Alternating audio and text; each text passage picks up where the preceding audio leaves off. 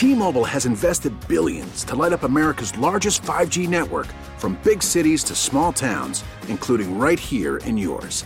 And great coverage is just the beginning. Right now, families and small businesses can save up to 20% versus AT&T and Verizon when they switch. Visit your local T-Mobile store today.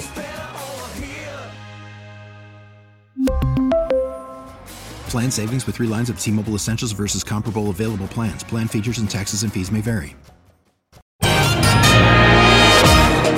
This is WWJ All Local. An ongoing investigation taking place in Macomb County this morning following a possible attempted robbery of an ATM. And this one was done in a, I guess, a new way. Aaron V is live with the details. Thank you, Mike. Shelby Township police officials say they are investigating in the area of 24 Mile and Schoenherr following a reported crash into an ATM.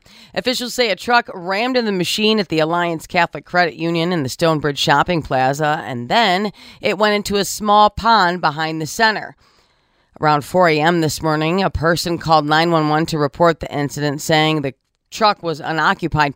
No information yet on if any money was taken from the cash machine, but stay with WWJ for the latest on this developing story. Reporting live, Aaron V. WWJ News Radio 950. A man involved in what police officials say could have been an intentional crash on Belle Isle has died. The 56-year-old from Eastpointe was spotted around 5:30 yesterday evening on Belle Isle speeding by DNR officers.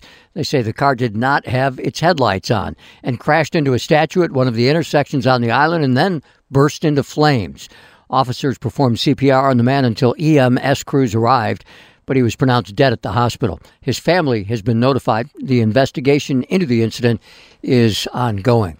There was a record number of cases of the coronavirus in Michigan over the past two days. The state health department reported nearly 26,000 new confirmed cases, along with 338 deaths. The average of about 13,000 cases each day is the highest in the nearly two years that we've been dealing with COVID 19. And for the first time in a week, the number of people hospitalized jumped to more than 3,800 statewide. WAWJ's Tony Ortiz reporting. State health leaders say Michigan's positivity rate is at 21%. Michigan will not be following the CDC in reducing COVID quarantine guidelines, at least for now. On Monday, the CDC cut the recommended isolation time from 10 days to 5 days, but the state health department says it's going to continue reviewing data before it jumps on board. CDC officials said the guidance is in keeping with growing evidence that the coronavirus is most infectious in the two days before and the three days after symptom onset. It's another college campus in Michigan that is requiring students and staff to get a COVID booster shot. It's Central Michigan University in Mount Pleasant, joining the University of Michigan, Michigan State University, and Wayne State University in issuing COVID booster requirements leading into January. School officials say all students and staff on campus have to get their booster by January 17th to be considered fully vaccinated. Students, staff, and faculty who do not receive a booster vaccine will have to get tested weekly for the COVID virus. This all comes as COVID 19 continues to fast spread around the state, being driven by the new and more contagious variant Omicron. State health officials say the Delta variant is still abundant in Michigan and getting around quickly as well. Jim Matthews, WWJ News Radio 950. All eyes and ears on the Michigan State Spartans tonight. They'll be kicking off their bowl game, but both teams will have a look that's a little different than they had during the regular season. WWJ's Chris Villar is joining us live to explain. Chris?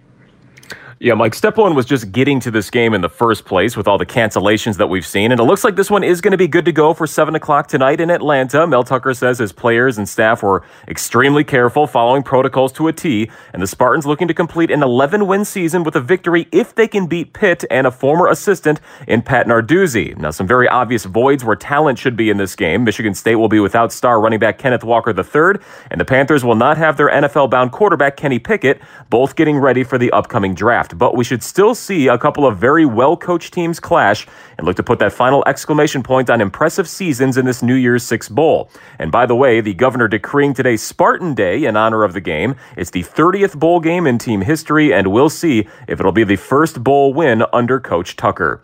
Chris Villar, WWJ News Radio 950. Thank you, Chris. A local experiment involving drones could revolutionize the way automakers ship parts between auto plants. Auto plants are connected by rail lines. Chris Girdwood, who directs the Detroit Region Aerotropolis Corporation, says drones could also fly parts over the rail line. So when you look at how a part needs to be delivered to an assembly line to get it back up and running.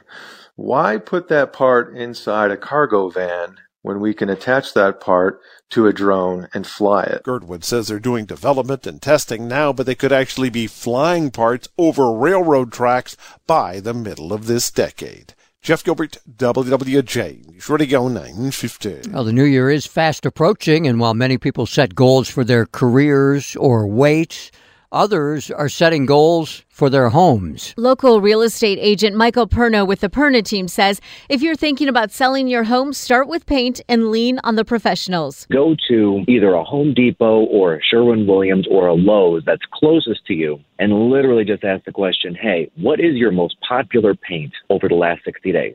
And it may not be a color that you like, but if, but if it's a color your buyer likes, that's where you're going to win. Perna says the clean gray look with blue hues is becoming more popular, while the warmer browns are fading. Brooke Allen, WWJ News Radio 950. Well, if you're a gambler, you could start the new year with a big win. Nobody did last night, though. There were no winners in the final Powerball drawing of uh, 2021, and the jackpot's now at $483 million. You can just call him the future billionaire, Dennis Neubacher. Uh, the winning numbers last night were 2, 6, 9, 33, 39, and the Powerball was 11. The double draw numbers were 43, 51, 53, 63, 68, and that ball was 5. Again, no big winner in last night's game, though four people do have tickets worth 50 grand. Sure beats a stick in the eye, doesn't it? Uh, there have been 37 drawings now in a row without a jackpot winner, so that's how we got to this nearly 500 million, half billion dollars in jackpot money.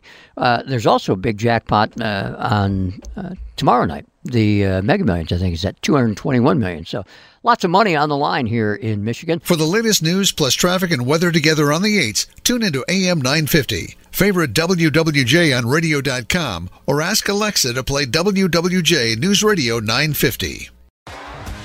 T-Mobile has invested billions to light up America's largest 5G network from big cities to small towns, including right here in yours. And great coverage is just the beginning. Right now, families and small businesses can save up to 20% versus AT&T and Verizon when they switch. Visit your local T-Mobile store today.